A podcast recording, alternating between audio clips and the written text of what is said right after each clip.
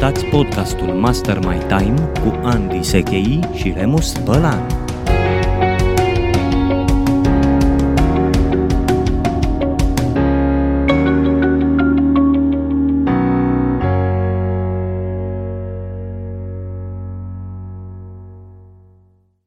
Bună ziua, bună ziua! Iată-ne la un nou episod al podcastului Master My Time. Sunt Remus Bălan și alături de Andy Sechei avem astăzi un nou episod. Salut, Andy!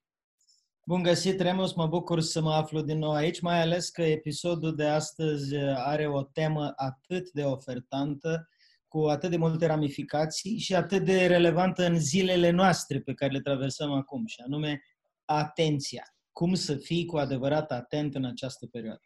Da. Am auzit de multe ori eh, spunându-se de către mai mulți eh, specialiști în dezvoltare personală și profesională, where attention goes, energy flows. Da. Acolo unde îți concentrezi atenția, se duce energia ta. Aș adăuga un, eh, două cuvinte, trei. And results show. Mm-hmm. Da, adică... îmi place adăusul ăsta. Cred că e adevărat atâta timp cât ține minte că rezultatele pot fi pozitive sau negative. Absolut. Că energia merge acolo unde se duce atenția, atenția se poate duce într-un loc prost și rezultatul va fi la fel de prost. Uh, dacă însă energia se duce într-un loc pe care l-ai identificat strategic ca fiind important pentru tine, rezultatul pe termen lung va fi, de exemplu, că dobândești o competență pe care poți ulterior să o transformi în uh, bani poți să o valorifici pe piață.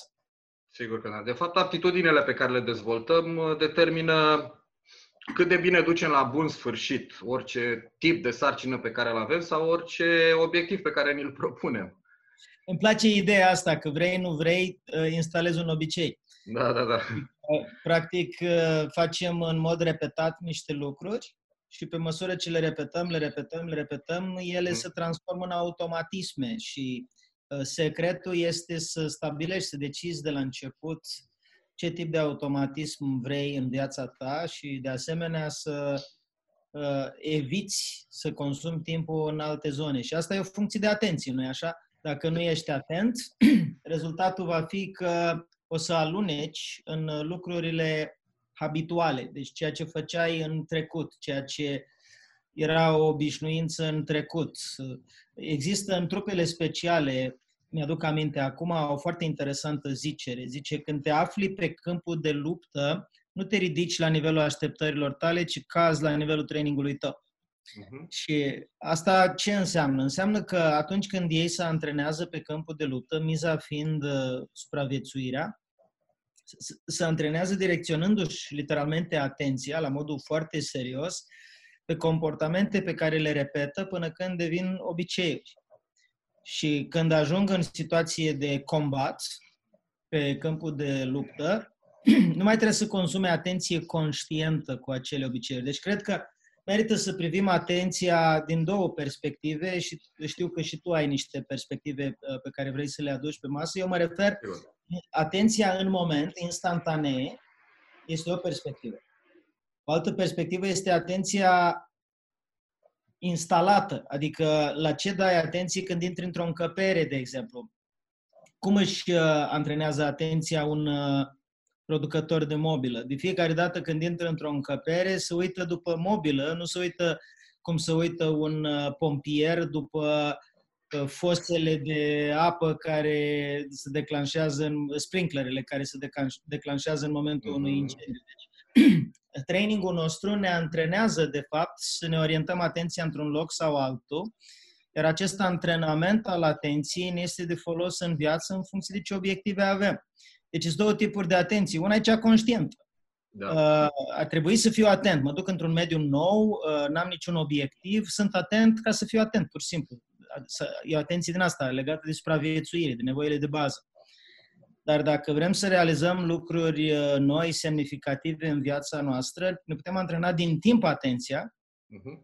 și să folosim treaba asta uh, în mod strategic, în mediul profesional, de exemplu.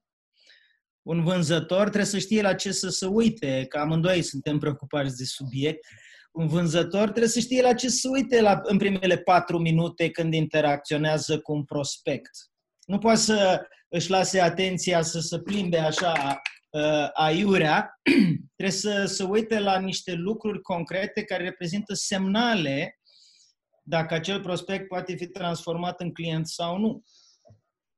Da. Și atunci, uh, asta e propunerea mea în cadrul dialogului nostru, Remus, că atenția este instantanee, în prezent, uh, când ești obligat să fii atent, dă o criză peste tine, nu știi la ce să te uiți, că toți suntem în uh, modă cu subiectul, uh-huh. sau strategic. Te gândești din timp la ce trebuie să dai atenție în mod repetat până când devine obicei. Da, da. Uh, ca să concluzionez, în mintea mea a apărut o idee, felul în care ne concentrăm atenția, de fapt, ne determină realitatea pe care o trăim. 100% de acord. Cred că este o foarte bună idee de pornire în uh-huh. dialogul nostru da, da. și mai cred că oamenii care sunt strategici cu atenția sunt cei care au succes pe termen lung. Deci cei care o antrenează mereu, cei care o da. folosesc conștient, o folosesc pentru a obține niște rezultate și nu ca pe un dat. Da, da, da. Curios, Practic, ce perspective ai despre atenție altele a, decât o să preiau de unde ai lăsat tu, apropo de antrenarea atenției. Pentru mine, concentrarea atenției este o abilitate în sine și aș spune că este o meta-abilitate pentru că ne ajută să ne dezvoltăm uh, alte abilități. Și uh, o să continui cu o împărțire a atenției tot așa pe un spectru din alt punct de vedere și anume uh, atenția concentrată și atenția reflexivă sau meditativă. Acum, se spune că avem o cantitate de atenție limitată. Eu sunt în ușoară contradicție cu ideea asta, în sensul în care atenția există tot timpul, din punctul meu de vedere, ce avem limitată e puterea de concentrare a atenției. O perioadă o, da. limitată. Din punct de vedere, uh, adică ne, creierul tânjește după focus. Am citit asta la Goleman și îmi place foarte mult ideea asta. Mm-hmm. Dar în același timp consumă foarte multă energie și obosim concentrându-ne atenția, încercându-ne să ne concentrăm atenția într-o direcție sau alta. Uh, motiv pentru care ideea mea a fost așa, ok, avem o cantitate de energie pe care o concentrăm prin atenția noastră către ceva, la un moment dat obosim, atenția fuge, atenția cea concentrată se disipează și apare atenția uh, reflexivă. Ne uităm în stânga, în dreapta o variantă este atenția meditativă în sensul în care ne duce mintea către subiecte care nu au legătură cu ceea ce facem neapărat acolo, dar totuși uh, creierul funcționează și uh, prelucrează ceva, gândurile noastre. Da. Păi, a- aș spune așa că ce ai spus tu acum vine la pachet, în opinia mea, cu două tactici foarte bune de antrenare a atenției. Una dintre ele este meditația și cealaltă este downtime-ul.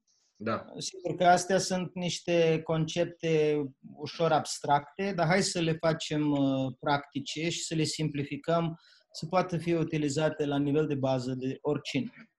Meditația ar trebui înțeles că este un proces de lucru cu atenția. Atunci când meditezi, nu lași gândurile să vină către tine și să te domine sau să facă ce vor cu tine. De fapt, meditația este un proces de direcționare a atenției către ce vrei tu, la mhm. pachet cu menținerea atenției acolo. Deci, practic, meditația aș spune că este antrenament pentru controlul atenției. Cea mai simplă meditație pe care o recomand este de două ori pe zi, șapte minute, să zicem dimineața și seara, te concentrezi pe respirație. Da, respirația pătrată. O să fie respirația pătrată, e o formă de meditație, un exercițiu meditativ. Uh-huh. O altă variantă ar putea să fie să te concentrezi pe felul în care aerul intră și iese în și din corp. Mhm. Pur și simplu. Aerul intră prin nări, aerul iese din corp, de exemplu, tot prin nări sau pe gură și ești conștient la acest flux. Un lucru care ajută la capitolul ăsta este să cel puțin la început, să-ți repeți în mintea ta rece când aerul intră și cald când aerul iese. De ce? Pentru că aerul intră mai rece în corp și iese mai cald. Deci e o recunoaștere a unui fenomen. Pe de altă parte, dacă îi dai creierului de lucru și să spună rece-cald, nu mai fuge mintea la altceva. Mm-hmm. acest exercițiu simplu pe care l-am învățat acum 20 de ani de la Fanita English, care este o gălățeancă mutată în America la vârstă fragedă și devenită una dintre vedetele analizei tranzacționale, care e o știință psihologică rezultată din psihanaliză. Această vedetă în domeniu, cum uh, îi spuneam, e o femeie extraordinar de puternică și înțeleaptă, care spunea, poți face acest exercițiu și când ești într-o sală de curs că mai bine faci șapte minute asta și după aia îți rămân 38 de minute să te concentrezi din 45, dacă atâta durează cursul, decât să ai mintea în toate părțile non-stop. Mhm. Deci, exercițiul meditativ este o practică de atenție. A doua este downtime-ul. Downtime-ul presupune să îți dai voie pe parcursul unei zile să faci activități care n-au nicio legătură cu mintea ta, care îți țin atenția concentrată în altă parte, dar care eliberează o parte din mintea ta să lucreze cumva în plan secundar. De exemplu, la mine este gătitul. Când gătesc, nu înseamnă că dacă scriu la o carte, nu-mi vin idei.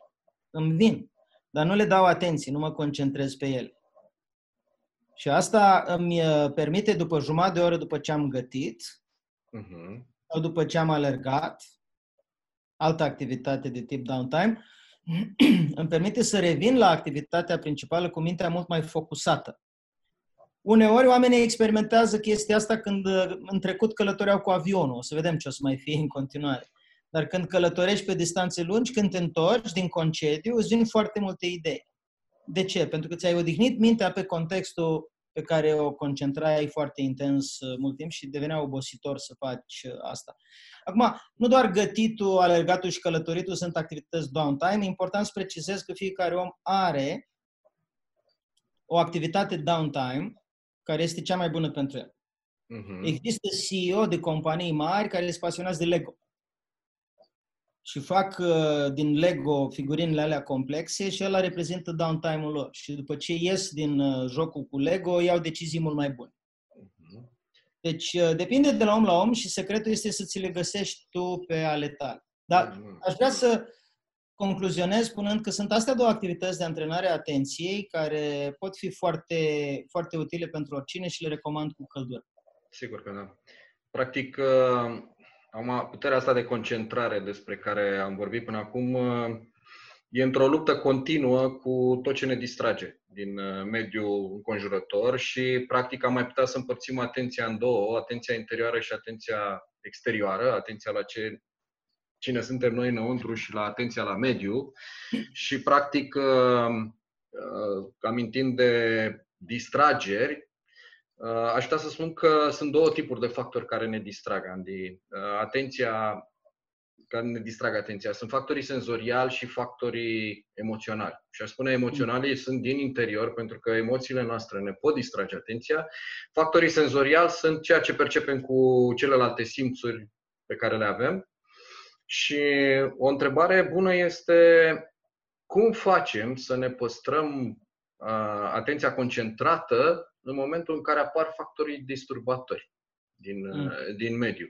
Uh, și asta e o chestiune, până la urmă, de, de antrenament. Uh, știu foarte mulți oameni care vor peste noapte să se întâmple lucrul ăsta. Din păcate, ca orice abilitate pe care ne dezvoltăm, cere timp. Și uh, apropo de antrenarea atenției, uh, eu am găsit o metodă foarte funny. Uh, se numește metoda pumnului de stafide. Așa. Nu știu dacă ai auzit de ea. Uh, știi că tendința când iei uh, câte, o, câte un pumn de ăsta de stafide este încep cu câte una, câte una și după aia câte două, câte trei, câte patru și pe o bagi tot pumnul în gură. Uh, dar da. asta este o deconcentrare a atenției și ce am exersat uh, este așa, luată câte o uh, stafidă pe rând, băgată în gură și mestecată și atenție la senzațiile pe care le creează. E mm. foarte greu, uh, dar în timp am, uh, am reușit și asta m-a ajutat foarte mult să mă pot concentra pe ceea ce am de făcut și să intru într-o stare de flow. Pentru că flow este extrem de important în uh, productivitatea noastră. în a face lucrurile în mod eficient. Sunt studii și m-a, m-a, m-a șocat când am văzut chestia asta. Sunt studii care arată că 20%, doar 20% din oameni reușesc să aibă o stare de flow o dată pe zi, măcar o dată pe zi, și uh-huh. 15% nu au deloc stare de flow. Ehm, ce poți să spui tu legat de starea de flow? Cum ai ajuns să intri în starea de flow? Am uh, o convingere fermă că starea de flow se construiește. Ok. Uh, și spun asta pentru că mai multe competențe pe care le-am învățat în timp mi-au confirmat faptul că primele săptămâni, luni chiar, când înveți acea competență, când uh, începi să o dezvolți, n-ai cum să experimentezi stare de flow. Sunt prea multe lucruri noi pe uh-huh. care mhm. trebuie în considerare să le integrezi în ființa ta. Starea de flow, părerea mea, este că are un strămoș. Și strămoșul este cumulul de obiceiuri. Deci îți trebuie un set de obiceiuri, de automatisme, care ajung la un moment dat la masa critică, care îți permit să fii în stare de flow. Știi că noi în comunitate avem curs foarte, foarte puternic de public speaking. Da. De vorbit în public. Două, de fapt. Da. E complicat să fii în stare de flux când vorbești în public, dacă vorbești prima dată în public, a doua oară, a treia, a 40 a 50 a oară. A 100 a 200 a oară când vorbești, nu mai e așa complicat. Sigur că un ingredient important este să-ți placă. Da. Sau, altfel spus, să îți pese suficient. Cred că e mai, mai relevant termenul ăsta. Să-ți pese atât de mult de ce faci, de oameni, de subiect, încât disconfortul este depășit de energia păsării, să zicem. Mm-hmm. Chiar dacă nu e un termen din dicționar, dar cred că ar trebui să fie, că nepăsător există. Da, păsător nu. păsător nu există. Deci dacă îți pasă suficient de mult, o să ajungi mai repede la starea de flow. Dar asta nu exclude importanța, obligativitatea chiar să plătești prețul. Prețul plătit este disconfortul inițial până când înveți competența. Și cred că foarte mulți oameni nu ajung în starea de flux în anumite domenii sau contexte pentru că nu vor disconfortul inițial, nu vor să plătească prețul. Da. Ăsta e primul considerent. După aia, ce mi se pare important este să dezvolți în timp, că tot ai menționat de faptul că atenția este distrasă și de factori emoționali, dar să nu uităm că factorii emoționali sunt, de fapt, reacții la factorii de mediu. Da. Dacă stai singur în cel mai confortabil mod posibil și nu ai niciun fel de distragere de atenție, e ușor să-ți controlezi emoțiile. În schimb, dacă trăiești pe bune și faci activitățile care sunt de făcut, o să cazi, o să trebuiască să te ridici, o să primești feedback negativ, o să greșești și atunci emoțiile devin agitate, să zicem, încep să se manifeste și devin factori uh, stresori. Și atunci, eu sunt, după cum probabil bănuiești, adeptul controlului emoțional pentru menținerea atenției și nu adeptul uh, schimbării de mediu, pentru că schimbarea, pe schimbarea de mediu ai mai puțin control decât pe schimbarea emoțională ca și strategie, când vine vorba de atenție. Sunt de acord să schimbi mediul dacă poți. Da. Dar să nu dai vina pe mediu dacă nu poți să-l schimbi, ci să-ți asumi prin controlul uh, emoției tale și atenției tale uh, focusul de care ai nevoie. Și de ce am făcut această introducere mai lungă? Pentru că vreau să vorbesc despre câteva strategii de control emoțional în situații de stres. Una dintre ele este literalmente să resemnifici stresul. Uh, și vorbesc aici din experiență. Deci, uh, atâta timp cât am crezut că stresul e ceva rău, am încercat să fug de el. Pe măsură ce fugeam de el, stresul respectiv uh, devenea tot mai mare. Deci te temi, de aia nu scapi. Mm-hmm. Autoprofeție. Da, și rezultatul era că eram tot timpul foarte stresat. În momentul în care am înțeles, citindu-l pe Hans Seil, care a fost uh, părintele uh, distresului și eustresului, care a venit cu ăștia doi termeni și a spus că stresul poate fi bun sau rău, la fel ca și colesterolul poate fi bun sau rău. Stresul, avem nevoie de el pentru că ne ajută la performanță. Asta a fost o piesă din puzzle foarte importantă pentru mine în momentul în care am înțeles că stresul e ok. Uh, de fapt, există studii făcute la Yale University în care e fascinant experimentul. Uh-huh. Am făcut uh, filmuleți de 3 minute, câteva filmulețe de 3 minute, dar filmulețele au fost făcute în perechi. Două, câte două filmulețe pe fiecare topic, pe fiecare temă legată de stres. Tema 1. Fiziologia stresului. Tema 2 stresul și dialogul interior, de exemplu. Îți dau niște exemple, nu știu dacă da, fix da, da. asta sunt temele. Dar într-unul din filmulețe spuneau că stresul este rău, că are efecte fiziologice negative, că secreția de adrenalină și cortizol îți poate scădea sistemul imunitar, la, la, la. Iar în celălalt, în oglindă, stresul este bun, că are efecte pozitive, îți poate crește nivelul de testosteron, alt hormon, Uh, care te ajută să reacționezi mai, mai rapid, îți poate crește dopamina. Te poate... Ei, și le-au au luat două grupuri de oameni și la un grup au dat filmulețele timp de o săptămână. La interval de două zile au dat trei sau patru filmulețe și au verificat că le-au deschis și le-au văzut oamenii prin uh, tehnologie informatică. Da. Ce au constatat? Au constatat că după o săptămână de îndoctrinare din asta, ce stresul, e bun sau rău, cei care au primit filmulețele că este rău, le-a scăzut productivitatea, au avut simptome de depresie. Uh-huh. Cei care au primit filmulețul că este bun, le-a crescut productivitatea și nivelul de motivare, adică employee engagement-ul. Și practic ce au schimbat a fost doar mindset-ul, doar modul de interpretare, doar felul în care interpretăm un anumit fenomen. Și asta e foarte important de înțeles. Victor Frankl, autorul cărții mele de căpătâi, Omul în căutarea sensului vieții, uh, spune așa, între stimul și răspuns există un spațiu. În spațiul respectiv se află libertatea ta de alegere.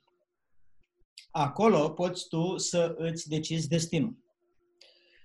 Libertatea ta de alegere e o funcție de atenție. Între Corect. stimul și răspuns, ai nevoie să vii cu atenția ta. Da. Dacă stimulul este o situație dificilă la job, iar răspunsul tău este aoleu, sunt stresat, în asol, uh-huh. atunci să-ți decizi destinul profesional într-un fel.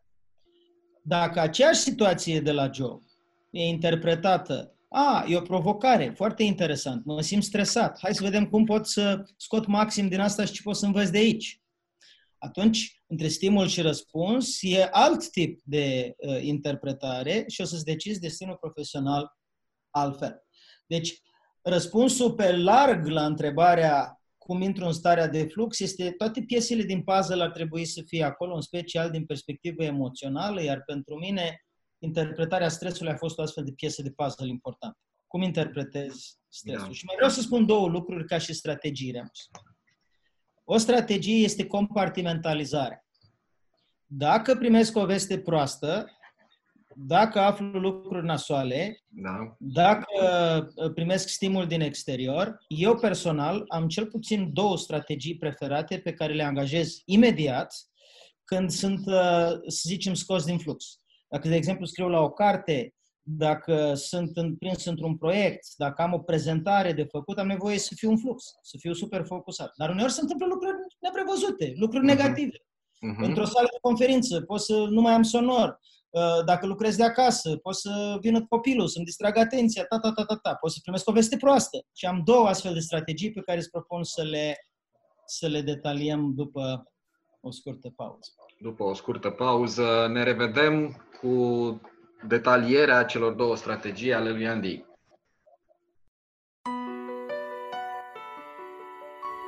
Cine sunt eu?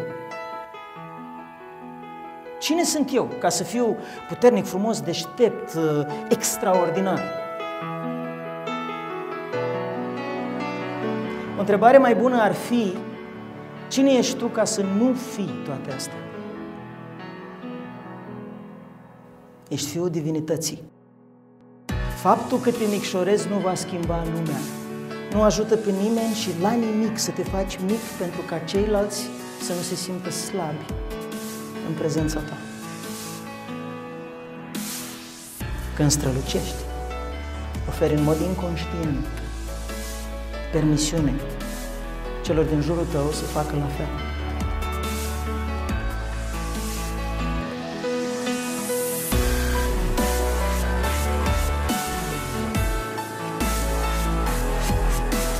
Mi-am dat seama că viața mea trebuie să fie despre educația semenilor mei. Mai ales despre educația celor care își caută vocația și care își doresc să lase în urma lor ceva. Și eu cred că voi sunteți printre ei. Cred că oamenii care au ales să vină sunt perfecți pentru această misiune pe care mi-am ales-o în urmă cu aproape 20 de ani și care este cum reușești să redai sensul cuvântului educație. Pentru că educația nu înseamnă să desfaci capul unui om și să-i torni informații în el. Educația înseamnă să te uiți la un om și să spui, hmm, omul ăsta are un grăunte de unicitate și de strălucire în interior care, dacă suflu suficient de atent asupra lui, se va transforma în flacără.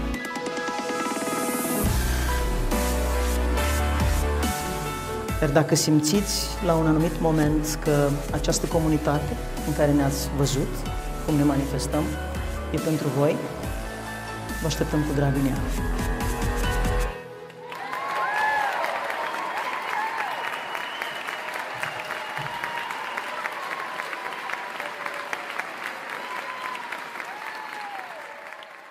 Salutare, salutare! Ne-am întors. Andy, ne-ai promis uh, două strategii.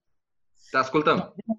Prima strategie, în momentul în care îmi este distrasă atenția și sunt scos din flux, este compartimentalizarea.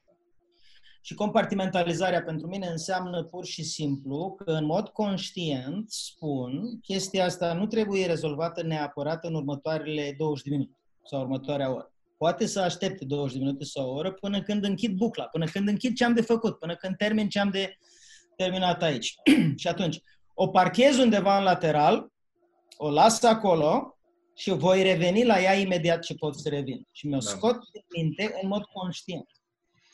În uh, sălile de conferință, tu știi că este o tehnică de training care nu se numește compartimentalizare, se numește parcare. Da. Cineva din sală vine și spune, domne, dar spune cum se aplică chestia asta la nu știu ce context. Și te scoate din flux, nu te lasă să-ți termini curicula, uh, nu este de interes pentru toți ceilalți, este de interes numai pentru persoana respectivă. Și atunci una din metode este să spui foarte interesant subiect, aș vrea să mă întorc la el. Timpul nu ne permite chiar acum, dar uite ce îți propun. O să scriu pe o foaie de flipchart acest subiect o să lipesc foaia pe perete. Și o să revenim la ea în modulul 2. Sau revenim la ea, discutăm în pauză cu cine mai este interesat. E același fenomen. Fenomenul este că tu nu spui, nu mă interesează subiectul, lasă-mă în pace. Tu spui, e foarte interesant, doar că nu-i momentul. Hai să-l punem pe perete și omul înțelege că, de fapt, nu l-ai respins pe el, ci ai compartimentalizat problema. O pui deoparte și vei reveni la ea. Și poți face asta tu în interiorul tău, poți face asta împreună cu o echipă, împreună cu un grup. În interiorul tău este, noi am mai discutat despre subiect uh, la un moment dat sau de vreo două ori, uh, efectul Zigernic. Practic, uh, dacă respingi, lași o buclă deschisă, dacă îți notezi undeva, creierul o percepe ca și sarcină închisă, închide bucla și poți să revii ulterior la ea ca să o rezolvi. Absolut, da. Foarte bună observație, Remus. 100% de acord. Nu făcusem această legătură, dar absolut da. Absolut da. Efectul Zigernic uh, merită mai multă atenție din partea psihologilor. Da, Poate da, că să avem un subiect mai uh, în detaliu pe, da, pentru că e un uh, instrument, practic, pe care organismul da. are și ca orice instrument poate fi folosit în dauna, în detrimentul nostru sau în folosul nostru. Absolut. Ideea este cum facem să-l uh, utilizăm corespunzător să ne ajute. La fel ca stresul. Exact. Apropo de stres, dacă îmi permis să aduc aici un, un uh, mic adaos, Uh, am studiat și eu un pic intrarea asta de starea de flux și legătura cu stresul. Am uh, găsit un grafic sub forma unui clopot al lui Gauss care are trei elemente. Două tu le-ai menționat deja. Atunci când nivelul de stres este ridicat și avem o cantitate mare de cortizol și adrenalină în corp, uh, duce la un nivel de epuizare, un stres ridicat care duce până la epuizare, undeva în vârful, în vârf, la burnout, da, da, da, uh, practic ne ducem dincolo de limitele suportabile. Uh, în vârful curbei este evident uh, starea de performanță generată de intrarea în starea de flux, unde cortizolul, adrenalina și dopamina sunt în proporții corespunzătoare și asta ne dau nouă eficiență. Mai este o stare, în schimb, denumită științific detașare, uh, care e în partea de jos, la începutul curbei, unde, dusă la extrem, dă ca rezultat o lipsă a motivației, o plictiseală, un dezinteres și este o lipsă totală de stres uh-huh. productiv. Uh, nici aia nu e bună. Niciuna dintre extreme, niciuna dintre capetele acestui spectru nu sunt bune. Este clar că e nevoie să avem uh, un echilibru pentru a ne ține în starea de flux. Uh, și asta am vrut să menționez că există și această a treia stare în care e lipsă de stres, Uh, dezinteres, detașare totală, care nu produce nimic până la urmă. Da, o întrebare bună care se pune aici este, bine, bine, și dacă sunt uh, plictisit, uh, ce fac? Și răspunsul meu sure. în legătură cu asta este două. Corp și cap.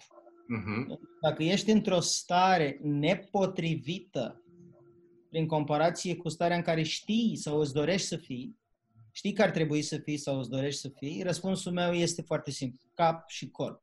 Dar ordinea inversă, corp și cap. Corp și cap, fă da. ceva fizic, fă ceva fizic cu corpul tău, pentru că ți se va schimba biochimia. Ți se va schimba hormonii din corp. Și în momentul ăla nu mai poți să fii în acea stare nepotrivită, vei fi în altă stare, garantat. Deci faci o mobilizare a stării. Și da, după da, aia da. la nivel de cap semnificația. Oamenii se plictisesc pentru că nu e important pentru ei ce fac. Uh-huh. Deci, uh, eu nu m-am mai plictisit de 23 de ani. Dar în primii 23 de ani de viață aproape, m-am plictisit aproape în fiecare zi. Pentru că mergeam la școală și nu înțelegeam ce caut eu în viața mea acolo. E o dezaliniere cu ceea ce suntem noi, de fapt. Exact. Ce facem cu cine suntem. Pentru mine plictiseala poate să însemne două lucruri. Este biochimică, adică pur și simplu ai niște pattern niște obiceiuri negative la nivel de corp. Uh-huh. Într-adevăr, dacă stai uh, pe canapea și te antrenezi la sportul ăsta 20 de ani, uh, o să vină la pachet lipsa de chef. Da. Nu mai funcționează sângele și limfa ca lumea. Deci fă mișcare. Numărul 2, schimbă semnificația. Dă-ți de făcut ceva ci pentru care merită să lupți. Literalmente. Okay? E, da, da, da, e tot o concentrare a atenției către ceva anume care produce rezultate. Aș vrea să mai adaug o, o tehnică aici, atunci când apar distrageri de atenție. Uh-huh. Are tehnică, mie mi se pare foarte importantă, este mai puțin cunoscută, e cunoscută de obicei în lumea extremei performanțe. Ea se numește sublimare. Ok. Sublimarea este un act de inteligență emoțională al celor care au un pic de inteligență emoțională. Toată lumea are un pic de inteligență emoțională, dar nu exersat. Trebuia da, să da, da. exersat un pic de inteligență emoțională. Și anume, dacă tu conștientizezi că ai o anumită stare negativă care tot revine în viața ta și îți dă de furcă, atunci, drag prieten, drag ascultător, fă ceva cu starea aia care este acceptabil. Uh-huh. Dau un exemplu. Dacă simți că în tine starea de agresivitate este frecventă, ești genul de persoană cu mult testosteron, îți vine să faci, te enervezi repede, ești coleric, sare muștarul, îți sare țandăra, nu știu ce. Ok, Sparge lemne. Eliberează energia aia, care, tensiunea, da. tensiunea de fapt, da. că nu e energie. Da. ceva acceptabil social cu tensiunea, cu furia din interiorul tău. Ok? Mm-hmm. Sparge lemne. Uh, dacă ai tristețe, ești tot timpul nostalgic, depresiv, nu știu ce, învață-i pe alții lecțiile pe care tu le-ai învățat, astfel încât nu, să nu le mai repete ei, să nu ajungă în ceea ce s-a produs ție, tristețea. Asta se numește sublimare, e un termen chimic, adică de la chimie. uh, iei niște substanțe și le transformi în altceva. Da, da, da. Și practic iei tristețea și o transformi în lecție, iei furia și o transformi în activitate lucrativă. Mhm. Poți să iei inclusiv frica și să o transformi în planificare.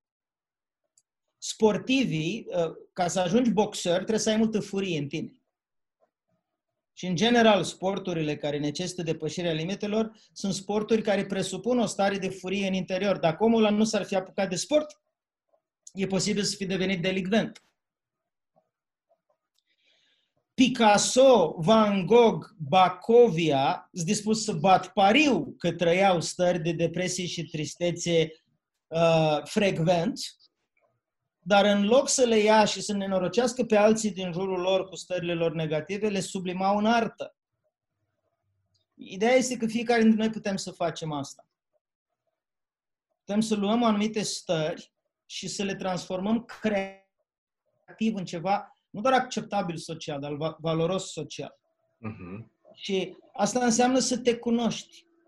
Asta înseamnă să fii atent la ce stări emoționale ai și să nu fii, cum zice englezul, entitled. Adică este normal să mă simt furios pentru că eu sunt antreprenorul care face... Nu, nu este normal, este o pornire biochimică pe care o ai și o poți sublima. End of story. Și asta îți dă înapoi ție responsabilitatea, te face pe tine să, să asumi, să zici, bă, stai pe puțin. Uh, lumea din jur pro- provoc suferință în jur cu atitudinea mea, cum pot să sublimez mai mult aceste stări, tristețe, frică, furie. Asta înseamnă, numărul unu, să fiu atent la ce stări trăiesc uh, prioritar, adică aia e locul în care mă duc de obicei. Da, da. Când sunt obosit, când sunt stresat, mă duc în această stare. Și după aia să mă gândesc, bă, dacă am acel tip de stare sau acel tip de trăire, cum fac switch? Cum schimb? În cazul meu, când simt, de exemplu, că am această stare, acum mai nou de când mi se permite, stând acasă, de obicei sunt deja oarecum în echipament, în ghilimele, când simt că se acumulează prea multă tensiune, pentru că la mine furia e problema, când se acumulează prea multă tensiune, am ieșit și am făcut două turi de parc în alergare. Știi ce repede se rezolvă? Da, Corpul știu că zice- fac la fel. Corpul zice, a, ok, uh, m-am, uh, m-am relaxat pentru că am, am, am tensionat mușchii corpului alergând și după aia relaxez și este suficient. În loc să se simtă în uh, tonul vocii, în discuțiile cu ceilalți, iritarea aia Da, da. care îi destabilizează pe cei din jur. Și un mare câștig în uh, time management, pentru că toți suntem la un uh, podcast de time management și în eficiența noastră. Andy, ne întoarcem la cu a doua strategie? Păi asta e sublimarea a doua. Deci a, a spuneam că- doua este chiar sublimarea. A, ok. Da, da, da, da, exact, exact. Sp- Spuneam că cele două strategii sunt compartimentalizare și sublimare. Astea Mhm. două strategii, atunci când îmi este atenția distrasă, uh, și mulțumesc pentru concluzionare, că oricum trebuia făcută, review-ul ăsta, deci când îmi este atenția distrasă, acolo mă duc. Pe de altă parte, mai există, Remus, un fel de metastrategie, o strategie generală despre care multă lume vorbește în controlul emoțional, dar părerea mea e că nu vorbește suficient de bine și anume practica, obiceiul gratitudinea, recunoștinței. Da. Dacă suntem recunoscători, e dificil să avem emoții negative. Punct. Am auzit la tine o vorbă foarte faină, de, încă de pe vremea când ne-am cunoscut. Nu, nu în cap două săbi în aceeași teacă. Și cred că se aplică foarte bine la ce spui tu acum. Uh, Dacă ai emoții pozitive, nu poți să ai și emoții negative în același timp. Nu poți fi în același timp recunoscător și furios pe alții. Pur și simplu, cele două stări au, hai să spunem, vibrații foarte diferite. Da, da, da. Și ăsta este principiul. Cum se practică? Foarte simplu. Scrii trei recunoștințe pe zi. Dar atenție cum le scrii. da. Le scrii, fiecare recunoștință trebuie să fie extrem de simplă, deci nu ceva complicat. Că, că dacă îi întrebi pe oameni, uh, pentru ce simți recunoștință? Îți spun generalități. Pentru viața mea, pentru familia mea, pentru sănătatea mea, pentru jobul meu, pentru cărțile pe care le-am citit, pentru banii pe care am câștigat, la, la, la, pentru casa în care stau. Generalități. Recunoștința trebuie să fie granulară. Termenul pe care l-am uh, creat este gratitudine granulară. Și gratitudinea granulară înseamnă că identific un lucru foarte mărunt, adică granular, pentru care simt recunoștință și spun, de exemplu, sunt recunoscător că acum plouă. Pentru că asta înseamnă că o să fie parcul înverzit mai mult timp. Deci, gratitudinea granulară are doi pași. Pasul 1, identifică lucru mărunt pentru care simți recunoștință. Pasul 2 spune pentru că. Da.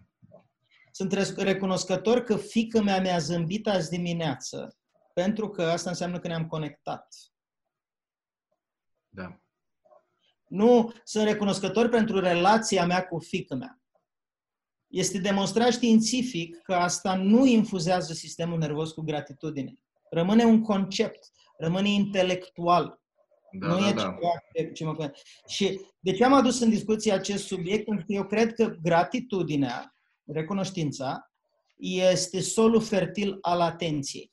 Uh-huh. Părerea mea este că dacă nu simți recunoștință la un nivel uh, de bază măcar, o să simți furie, frică, tristețe, iar astea îți distrag atenția. Da, da, da.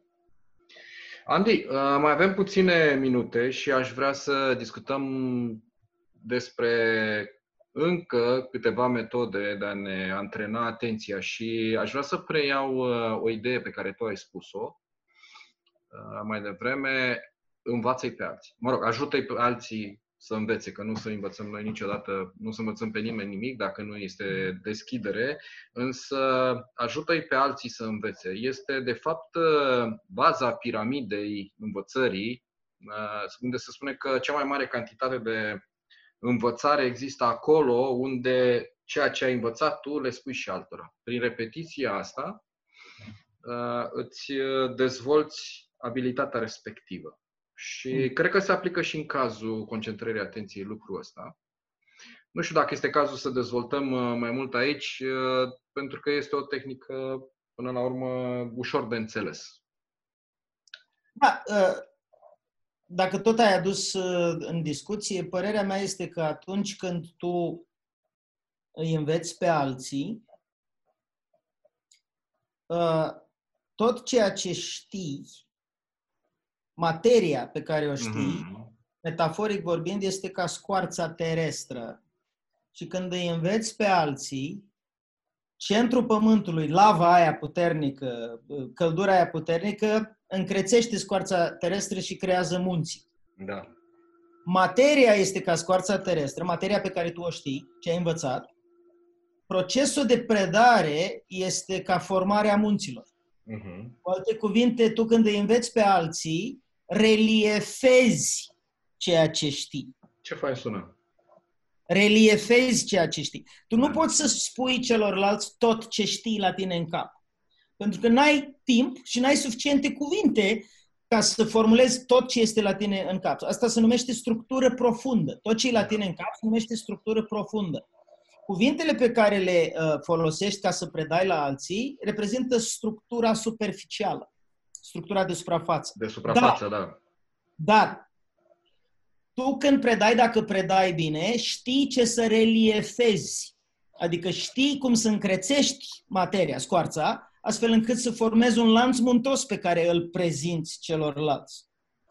Iar lanțul ăla muntos trebuie să fie atât de fain, să arate atât de bine ca peisaj, încât să fie atractiv pentru mhm. publicul tău. Dar gândește ce se întâmplă tu ca să știi ce munți să formezi din materia pe care o ai, ce să reliefezi, trebuie să fii foarte atent și nu numai la tine și ce te interesează pe tine, ci și la ceilalți și ceea ce estimezi că i-ar interesa pe ei și de asemenea la feedback-ul lor. Adică atunci când ai predat, o să constați. Uh-huh. Prin feedback-ul pe care ei ți-l dau, dacă munții pe care i-ai desenat tu, i-ai creat tu, sunt aia potriviți. Da. Și ce aș adăuga aici, uh, construind pe ce ai spus tu, ar fi uh, că recomand că atunci când uh, folosim această tehnică să începem să învățăm cu intenția de a învăța pe alții și atunci ne, uh, ne concentrează atenția fix către reliefarea asta și toate elementele pe care tu le-ai menționat. Ne dăm un start foarte bun. Extraordinară observație. Super, super. De fapt, realizez acum că eu numai așa învăț. Uh-huh. de aia nici nu mi-am pus problema, dar într-adevăr, unii oameni nu învață, cred că majoritatea oamenilor nu învață cu intenția de a preda, învață cu intenția de a folosi, Da. de a acumula ei, de a folosi. Pentru noi, lucrând în domeniul ăsta al trainingului și al uh, educației non-formale, probabil că a devenit, cum- a fost o chestiune cumva intrinsecă. Practic așa lucrăm noi, însă vezi că ducând-o la nivel con- uh, conștient, putem să o facem în primul rând noi mai bine, iar pentru cei care nu sunt în acest domeniu, uh, pot să o folosească ca o tehnică bună de concentrare atenției. O, da, și mi se pare foarte interesant că a, în procesul ăsta tu de fapt folosești în mod uh, dinamic atenția. Adică, Mhm. pe de o parte, te concentrezi pe tine ca să-ți dai seama dacă ai înțeles ce ai învățat. Pe de altă parte, te concentrezi pe alții ca să-ți dai seama dacă e relevant pentru ei ce, ce, ce înveți. Și e un Sigur. proces permanent. Bă, ce interesant, asta aș putea să predau. Dacă ca să pot să predau, trebuie să înțeleg. Ia să văd, am înțeles ca lumea sau n-am înțeles ca lumea? Că dacă n-am înțeles ca lumea, tot nu pot să predau. Pe de altă parte, dacă nu e de interes pentru oameni, n-are rost să predau. Sau să-i explic. Și atunci Mhm. e permanent acest uh, ping-pong între atenția către interior, dacă am înțeles, și atenția către exterior, în ce măsură e relevant pentru alții.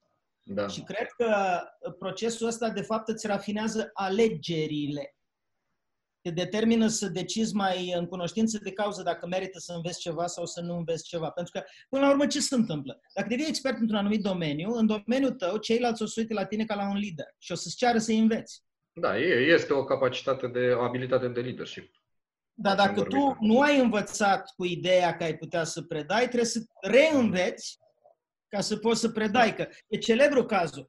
Uh, Fotbaliști, care au fost foarte buni fotbaliști, ca să poată să ajungă antrenori buni, o trebuie să reînveți. Eu acum am să fac o estimare. Dacă ar fi început uh, să învețe fotbal cu intenția să și predea cândva, probabil că anumite circuite neuronale s-ar fi format altfel și ar fi ajutat să accelereze procesul de a, de a învăța sau a ajuta Da, și da, pe da. alții. Mi se pare că e o imagine ca în uh, filmul Matrix, știi, când uh, mutau camera de jurul personajului. Cam uh, mi se dezvoltă practic o viziune de genul ăsta, 360 în momentul ăsta.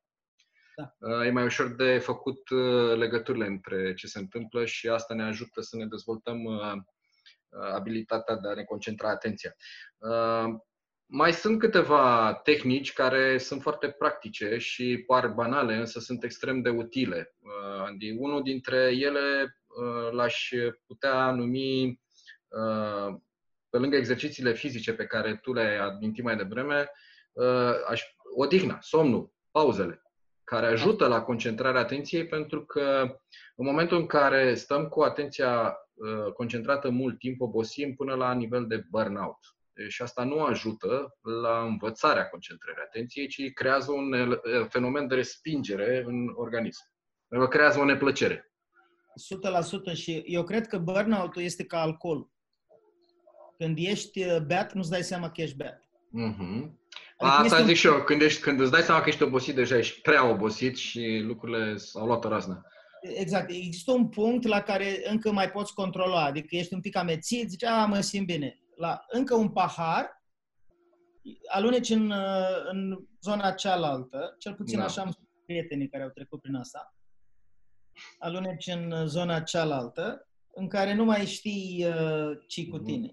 Da. Și uh, cred că e la fel și cu oboseala. Cred că e la fel cu pierderile de atenție. Adică uh, Mhm. ți-ar fi mult mai sănătos, și aici chiar vorbesc din uh, experiență, ți-ar fi mult mai sănătos să te duci să te culci, pentru că a doua zi dimineață sau după o oră rezolvi în 5 minute ce ai rezolvat acum în 50 de minute, dar totuși nu-ți vine. Mhm. E o tehnică des folosită în uh, time management pe care noi am menționat-o de câteva ori și care respectă ciclurile astea. Se numește tehnica Pomodoro. Uh, Nu o să insist, dar o să o amintesc. Uh, Tehnica Pomodoro este o alternare între o perioadă de timp în care lucrăm concentrați pe o sarcină și respingem orice lucru care ar putea să ne deranjeze, să ne disturbe, după care luăm o pauză. Intervalele clasice sunt 25 de minute cu 5 minute. Noi am mai discutat că ele pot fi variabile în funcție de starea de odihnă, de importanța sarcinii, de modul nostru de funcționare și așa mai departe. Însă alternarea asta este, din nou, un exercițiu bun de învățare a modului de concentrare a atenției. Da, absolut, da. 100% de acord. Cred că depinde mult și de antrenamentul tău. Și aș mai spune Remus, că dacă nu poți 25 de minute, începe cu 10. Sigur. Începe undeva.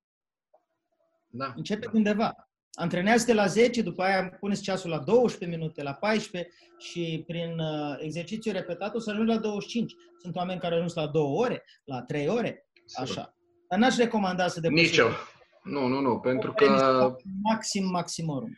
Uh, cazurile pe care le-am menționat sunt cazuri extreme, ori uh, noi acum discutăm despre marea majoritate și dacă există persoane dintre ascultători care pot să ducă, e ok, însă cei mai mulți dintre noi putem să ne concentrăm uh, mult mai puțin și nu recomandăm perioade de astea lungi. Uh, ce aș mai spune, și știu că tu ai ceva legat de studiile de la Harvard, parcă uh, partea de exerciții fizice, Mhm. Ba, ai menționat tu ceva mai devreme, vrei să completezi ceva aici, mai este ceva de adăugat? Ce mi se pare, mi se pare importante două lucruri la exercițiile fizice. Numărul unu, că sunt uh, esențial să fie moderate. Numărul doi, un sfert de oră pe zi deja produce efecte. Uh-huh. La un sfert de oră de exercițiu fizic moderat pe zi, deja sunt efecte demonstrate științific că sunt benefice pentru sănătate. Recomandarea mea este dacă poți să faci mișcare moderată, două calupuri de 15-20 de minute pe zi, fă așa decât să faci unul de 40. Da. Pentru că mai ales dacă ai muncă intelectuală, îți ajuți foarte mult creierul în felul ăsta. Eu, uh, rutinier, am parcul lângă mine, după cum știi, Remus, că de-aia Mhm. am și mutat în acest loc. Uh, rutinier fac 20 de minute cu 20 de minute, pentru că asta înseamnă fix două ture de parc. În 10 minute înconjur parcul în ritm alert. Uh-huh. Pentru mine înseamnă fix două ture de parc, uneori fac trei, dar fac în două calupuri pe zi. Mă străduiesc să introduc două calupuri pe zi, dimineața și după amiază sau seara, pentru că știu că efectul e foarte benefic uh, pentru creier. Sunt cărți întregi scrise pe tema asta, că de la 15 minute în sus uh, să produc efecte neurofiziologice foarte bune. Se pare că inclusiv uh, pentru longevitate e demonstrat științific că acele formațiuni numite telomeri nu se mai destructurează atât de repede când ai minim 15 minute de activitate fizică moderată făcută pe zi. Da, eu obișnuiesc să merg pe jos sau cu bicicleta, nu-mi place să alerg. Uh, Ca variantă pentru cei care pun egal între exercițiu fizic și alergare. Sunt variante întotdeauna. Uh, Cred că ar mai fi de spus la uh, energie și atenție, la legătura dintre ele, Da. faptul că există doi parametri la energie, cantitatea și calitatea. Da. Și cantitatea este dată de trei strategii de bază. Odihnă, nutriție și mișcare. Uh-huh. Ele sunt legate între ele. Dacă dormi prost, ar fi bine să faci mai multă mișcare, nu mai puțin. Dacă mănânci prost, ar trebui să faci mai multă mișcare, nu mai puțină, deși tendința invers. Ai mâncat mult, tendința este să dormi, nu să faci mișcare. Ai dormit uh, uh, mult, atunci ai, ai chef să, să, să te miști. Dar dacă ai dormit puțin, ai chef să mai dormitezi. De fapt, ar trebui să te ajuți pe parcursul zilei cu mișcare sau cu o nutriție mult mai uh, orientată spre hrană vie. Da, da, Și da. atunci, astea trei elemente a- ajută cantitatea de energie, dar ce ajută calitatea? Adică e atenția, practic. Ce ajută calitatea este downtime-ul și meditația. Da. Mindfulness-ul iar este util în uh, exercițiile de concentrare a atenției, pentru că este starea asta de prezență aici și acum. Uh, e un subiect destul de vast și nu are sens să uh, dezvoltăm acum. Uh, am mai învățat la tine un exercițiu de relaxare al ochilor. Nu o să intrăm în detalii acum, sunt 9 pași pe care o să găsim o modalitate de a-i uh, pune pe site. Da, eu am un uh, PDF care descrie pașii respectivi și recomand cartea lui Leo Angart, Da. Îmbunătățește-ți vederea în mod natural. Este apărută la editura For You în România. Nu știu dacă se mai găsește, am căutat-o. Eu o am, dar am vrut să, să o mai să o cumpăr pentru altcineva și n-am mai găsit-o, dar nu, cine știe, pe la Adaptați-o anticariat. Out of print, dar uh, exercițiul în sine, PDF-ul, îl, uh, îl am. și poți să-l oferezi. Niște exerciții de presopunctură pentru a aduce energie în ochi, practic. Lucru foarte important în epoca Zoom-ului, nu-i așa? Sigur, Adică sigur. Mă uitam că acum apar studii clinice despre efectele Zoom-ului asupra pierderilor de atenție, că tot ăsta e subiectul. Intrăm într-o nouă lume, într-o nouă normalitate în care sunt absolut convins că vor fi multe subiecte noi de dezbătut și foarte interesante în Da, relație. da, da. Păi, uh, ce se întâmplă acum, uh, mai mult decât ce se întâmpla înainte, ne ține așezați pe scaun și cu ochii fixați în computer sau în telefon și e nevoie pentru relaxarea noastră și pentru ajutorul dat uh, atenției noastre, concentrării atenției, uh, să facem astfel de exerciții. Andy, ne apropiem de final. Uh, O să te rog să, faci, să tragi o concluzie a acestui uh, episod. Pentru mine e extrem de important de înțeles și cred că valabil pentru oricine ne ascultă, faptul că atenția este un obicei, este o competență care se poate antrena și de asemenea din cauza noii lumi în care trăim, tehnologia și distragerile de atenție, capacitatea asta scade. E ca un mușchi. Dacă nu îl antrenezi, dacă nu alergi, nu poți să ai pretenția peste un an, după ce n-ai mai alergat deloc, să ai pretenția să te duci direct la maraton. Chiar dacă ai alergat maratonul în urmă cu un an. Se atrofiază. Pur și simplu să, să pierde. La fel e și cu atenția. Sunt ultimele studii spun că oamenii care fac muncă de birou ajung să aibă un nivel de atenție de aproximativ 8 secunde. Au capacitatea să rămână cu atenția focusată într-un loc 8 secunde. Ce spune mai puțină lume este că în urmă cu 20 și ceva de ani era 20 de minute capacitatea asta de a rămâne focusat. Ce se întâmpla în urmă cu 20 ceva de, a- de ani? Nu era internet. Cu alte cuvinte, toate beneficiile pe care internetul le-a adus, a adus și această pacoste a pierderii de atenție și avem nevoie să tratăm subiectul ăsta, în opinia mea, cu aceeași lentilă cu care tratăm mișcarea fizică, sportul. E pur și simplu o competență care are nevoie să fie permanent antrenată și întreținută, pentru că altfel se pierde, iar efectele sunt uh, foarte clare. Este pierdere de productivitate, dincolo de orice altceva. Pur și Categoric. simplu nu reușești să mai termini lucruri, să le faci la nivelul de profunzime necesar și rezultatul este că finanțele tale au de suferit și implicit calitatea vieții tale dincolo de efectele negative asupra sănătății.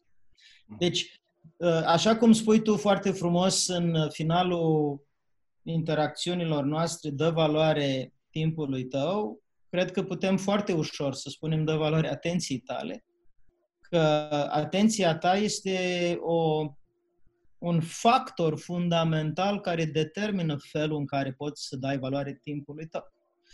Și asta este concluzia mea, să nu lăsăm subiectul ăsta să scape printre degete, să fie ca orice alt subiect, pentru că așa cum timpul înseamnă viață, atenția înseamnă viață de calitate. 100% de acord cu tine, aș sublinia încă o dată faptul că focusul, concentrarea atenției este o meta-abilitate, pentru că este ceea ce determină modul în care ne dezvoltăm alte abilități care duc la productivitate, un time management bun și uh, o valoare mare dată timpului nostru, deci o viață împlinită. Așadar, uh, mulțumesc, Andy, pentru toate informațiile bune pe care ni le-ai oferit astăzi. Vă mulțumim și vouă, dragi ascultători, că sunteți alături de noi și vă invităm să ne scrieți uh, legat de ce subiect ați vrea să tratăm uh, în legătură cu gestionarea timpului. Să recomandați și prietenilor voștri dacă voi considerați că ceea ce facem noi aici aduce valoare și să ne ascultați în continuare. Așadar, o zi bună și dați valoare mare timpului vostru.